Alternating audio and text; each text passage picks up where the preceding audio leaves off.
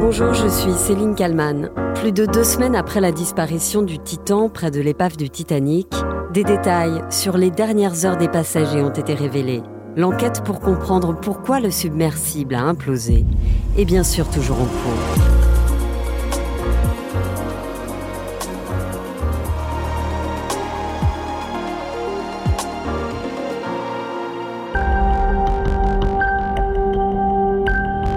Que se sont dit les passagers avant de mourir Shahzada Daoud et son fils Suleiman se sont-ils serrés fort l'un contre l'autre? Avaient-ils seulement conscience qu'ils étaient en train de vivre leurs derniers instants? À cette question, personne ne pourra sans doute jamais répondre. Mais des détails viennent d'être révélés dans le New York Times sur les derniers moments de communication avec l'extérieur.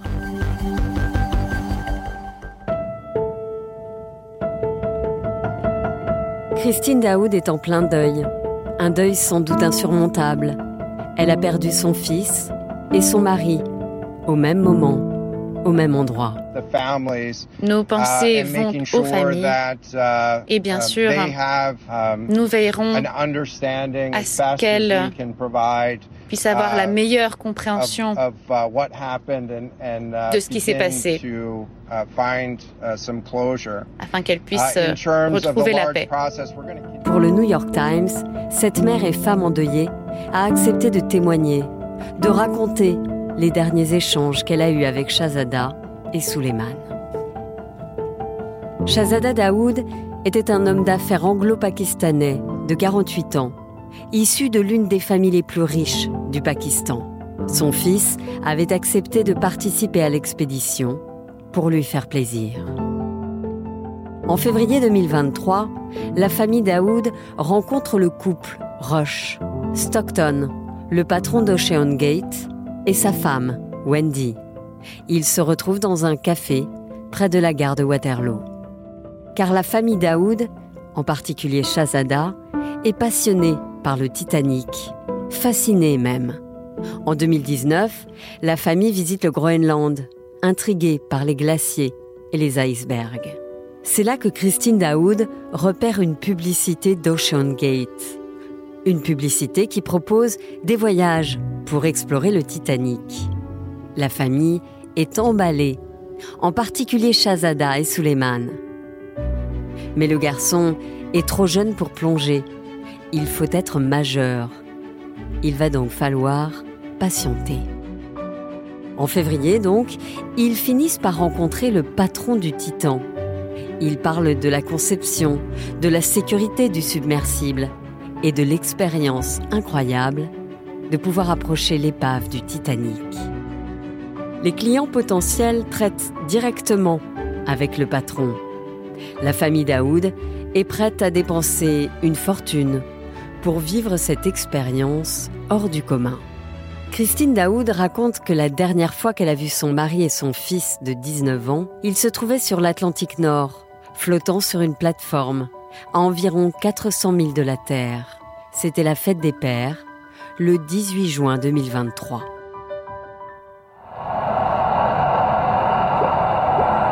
Il est 5 heures du matin. Les plongeurs sont sur le pont pour une dernière mise au point. L'ambiance est studieuse.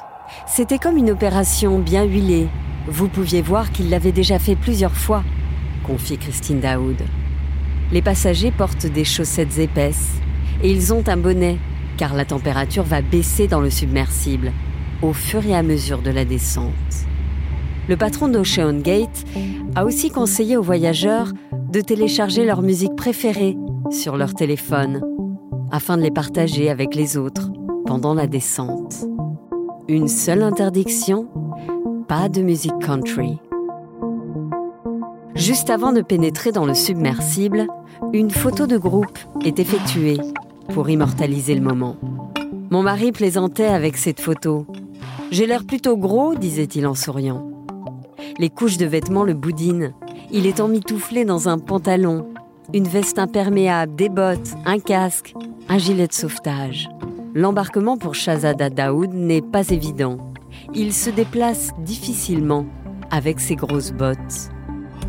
Je me souviens avoir pensé à ce moment-là Oh mon Dieu, j'espère qu'il ne tombera pas à l'eau, raconte Christine au New York Times. Depuis le navire qui accompagne la mission, elle les voit pénétrer à l'intérieur du Titan. Des plongeurs enferment le groupe de l'extérieur en serrant un anneau de boulon. Le soleil brille, le temps est idéal. Suleiman, 19 ans, a décidé d'emporter avec lui un Rubik's Cube. Il ne s'en sépare jamais. Et il veut battre le record du monde de Rubik's Cube, sous l'eau. Shazada a, lui, choisi de prendre un appareil photo. Il veut capturer la vue du fond marin à travers le hublot unique du Titan. Seulement, tout au fond, il ne verra rien. Plus tard dans la matinée, Christine Daoud entend quelqu'un dire que la communication avec le Titan a été perdue. Un garde-côte américain confirme que cela s'est produit 1h45 après le début de la plongée. Elle se rend alors sur le pont, où une équipe est chargée de surveiller la lente descente du Titan. On lui assure alors que ce n'est pas anormal que les messages ne parviennent pas. Cela peut arriver. Mais si cela dure plus d'une heure, la plongée sera interrompue. Titan laissera tomber des poids et reviendra à la surface. Débute alors une attente interminable pour Christine Daoud et sa fille. La maman raconte avoir longtemps regardé l'océan, les vagues, au cas où le submersible remonterait enfin. Les recherches se poursuivent ce matin au large du Canada pour retrouver un sous-marin porté disparu alors qu'il visitait l'épave du Titanic. Et c'est cet appareil, un petit sous-marin touristique qui transporte de riches euh, touristes. Il s'offre le grand frisson d'une visite de l'épave par 4000 mètres de profondeur. Il y avait cinq personnes à bord. Mais quatre jours plus tard, les gardes-côtes américains annoncent qu'ils ont trouvé des débris du Titan. On explique alors à Christine Daoud et à sa fille que l'appareil a très probablement implosé et que l'équipage a été tué instantanément.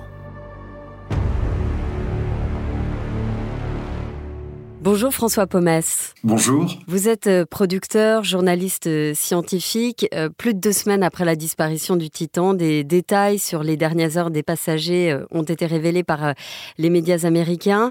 Les débris du submersible ont été remontés à la surface les médias canadiens ont montré euh, des morceaux euh, de ce qui ressemblait être le nez et des parties de la coque euh, du submersible. On parle d'implosion depuis le début. Comment mène-t-on des recherches à une telle profondeur? Alors, il y a deux techniques pour rechercher à une telle profondeur, c'est-à-dire pratiquement 4000 mètres, 4 km soit avec des hommes qui plongent dans un submersible de la même façon que ces touristes ont plongé dans le Titan. Donc là, il y a très très peu de possibilités.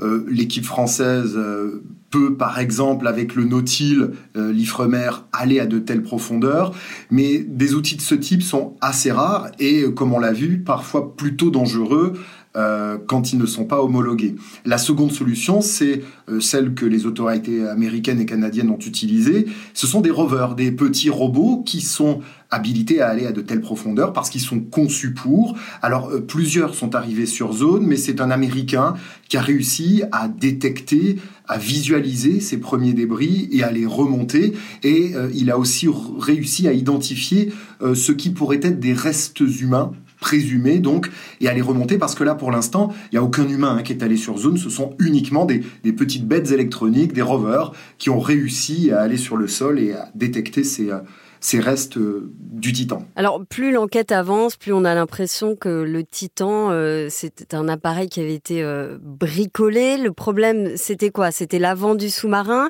On a beaucoup parlé de ce hublot, qui en plus, je crois, ne servait pas à grand-chose parce que tout au fond, on ne voit strictement rien. où en est l'enquête aujourd'hui? Le Titan, je pense que c'est une accumulation d'approximations. Alors on a beaucoup parlé de cette manette de jeu vidéo qui servait à le contrôler, à ces néons de camping qui servaient à l'éclairer. Mais ça, ce ne sont pas les réels problèmes. Les réels problèmes, c'est sa conception. Sa conception, elle se voulait novatrice en utilisant deux composés, dont un dont on n'avait pas l'habitude euh, de l'utilisation à de telles profondeurs. C'est une carcasse, si vous voulez, un tube en fibre de carbone. Habituellement, les constructeurs utilisent de l'acier qui est ultra solide et qui en plus peut être malléable à de telles profondeurs. La fibre de carbone, qui constitue un peu le tube du sous-marin, elle, elle a une propriété physique qui est soit de tenir, soit de casser. Mais l'avantage, c'est qu'elle était très légère. Donc il y avait ce tube en fibre de carbone et il y avait deux extrémités en titane. Et donc le côté novateur de ce sous-marin, c'était de mêler ces deux composés à de telles profondeurs. Du titane pour les extrémités et de la fibre de carbone. Mais euh, ça n'avait pas été testé à de telles profondeurs je dis tester, mais dans le sens vraiment homologué du terme, et c'est certainement ce qui a fait que euh, le drame du Titan euh, a défrayé la chronique dans le monde entier. Quand on parle d'implosion, euh, qu'est-ce que ça veut dire exactement? Alors l'implosion, c'est, on va dire, un petit peu l'inverse d'une explosion. Dans une explosion, vous avez de l'intérieur vers l'extérieur qui part à volo, qui explose, donc les débris vont de l'intérieur vers l'extérieur. L'implosion, c'est tout le contraire.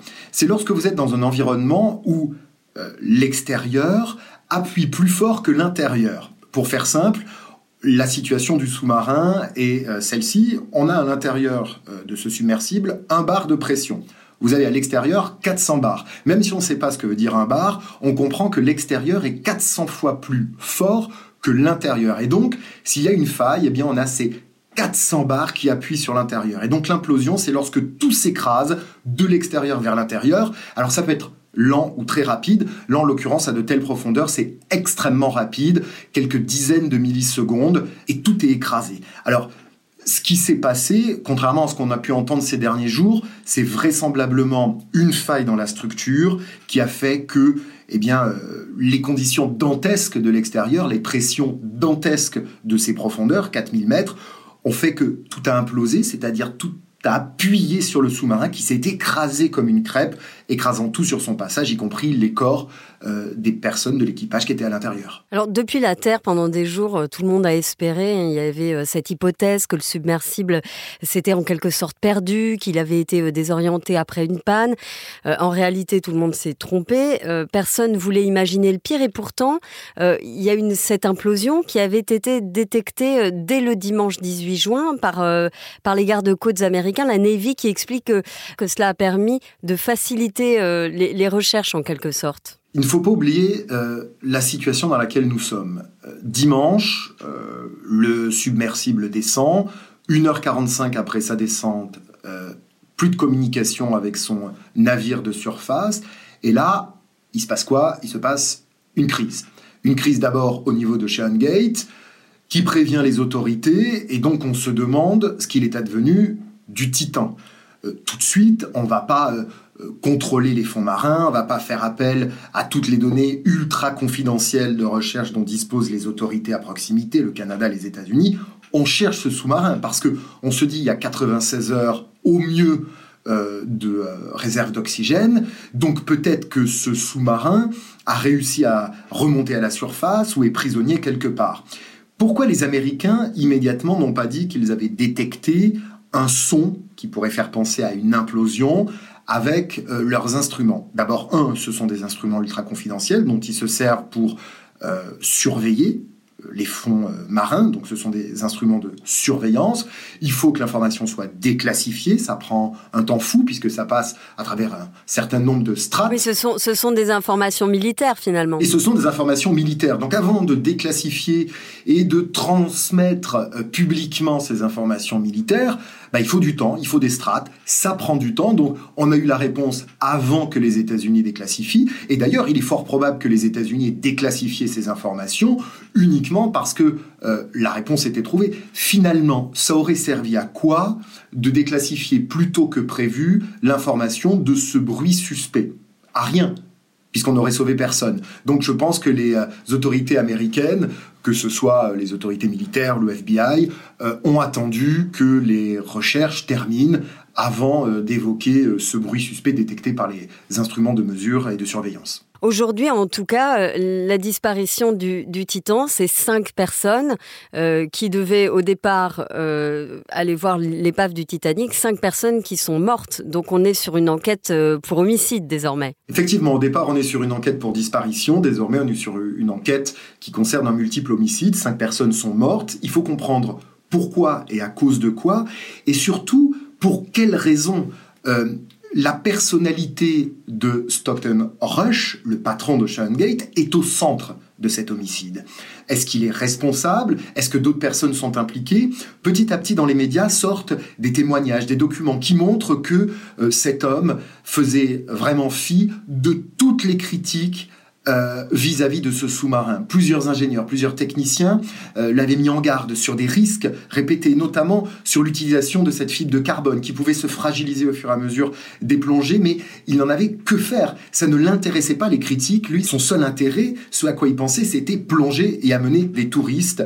Je crois que il a été aveuglé par sa propre mégalomanie technique, euh, par son œuvre, ce sous-marin, et c'est du côté de sa personnalité qu'il va falloir chercher pour comprendre pourquoi on en est arrivé là? Avec euh, Paul-Henri Nargelet, qui était le seul Français euh, présent à bord de ce submersible, euh, François Pomès, vous deviez préparer une expédition en 2024, donc sur le Titanic.